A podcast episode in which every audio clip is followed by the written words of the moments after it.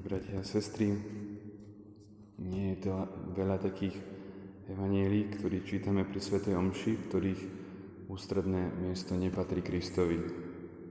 Teda aspoň nie na ten prvý pohľad. Ale včera a dnes také evanielie máme. Včera bolo hlavnou postavou starec Simeon, ktorý z vnúknutia ducha prišiel do chrámu, práve keď pána Mária so svetým Jozefom obetovávali svojho syna dnes prichádza 84-ročná prorokyňa Anna. O oboch nevieme takmer nič, len to, čo nám vraví tá jedna jediná evanieliová epizóda, v ktorej sa objavia o Anne a asi aj o Simeonovi by sme však mohli pokojne povedať, že boli prví kresťanskí reholníci so židovskými koreňmi. Čo tým myslím? Keď čítame dokumenty o zasvetenom živote, napríklad Víta konsekráta od svätého Jána Pavla II., tak vidíme, že zasvetení sú ľudia, ktorí sa riadia vnúknutiami ducha, ako Simeon, aby sa odozdali Bohu s nerozdeleným srdcom, ako Anna. Aby nikomu a ničomu nedávali prednosť pred Kristovou láskou, tak to hovorí svätý Benedikt vo svojej regule, a dá sa to dobre stiahnuť na Simeona aj na Annu. Anna dokonca evangelizovala ľudí, ešte len Krista prvýkrát stretla, keď ako vraví sväté písmo, hovorila o ňom všetkým, čo očakávali vykúpenie Jeruzalema. Jedna z charakteristických črt zasveteného života, totiž milí bratia a sestry, je to, že zasvetený život alebo ten zasvetený človek sa zrieka prirodzeného dobrá manželstva kvôli nadprirodzenej láske. Láska ku Kristovi je cieľom zasveteného života a táto láska má tri charakteristiky.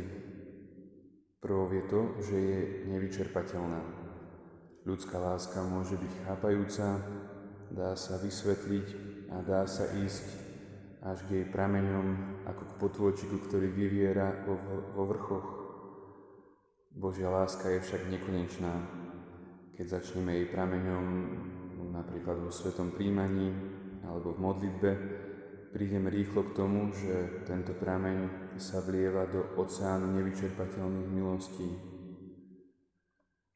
Tá druhá vec, ktorú môžeme o Božej láske povedať, je to, že to, čo my poznávame o Jeho láske, je iba malou kvapôčkou v tomto celom oceáne Božia láska existovala ešte predtým, ako bol stvorený svet a bude jestvovať aj potom, keď my odídeme. Naše srdcia môžu okúsiť iba jej najjemnejšie čiastočky. No a potom to treťou vecou je to, že Božia láska je ešte väčšia ako naše očakávanie a túžba po nej. A tu sa opäť líši od našej lásky, od tej ľudskej, ktorá býva v očakávaní často väčšia ako v jej uskutočnení.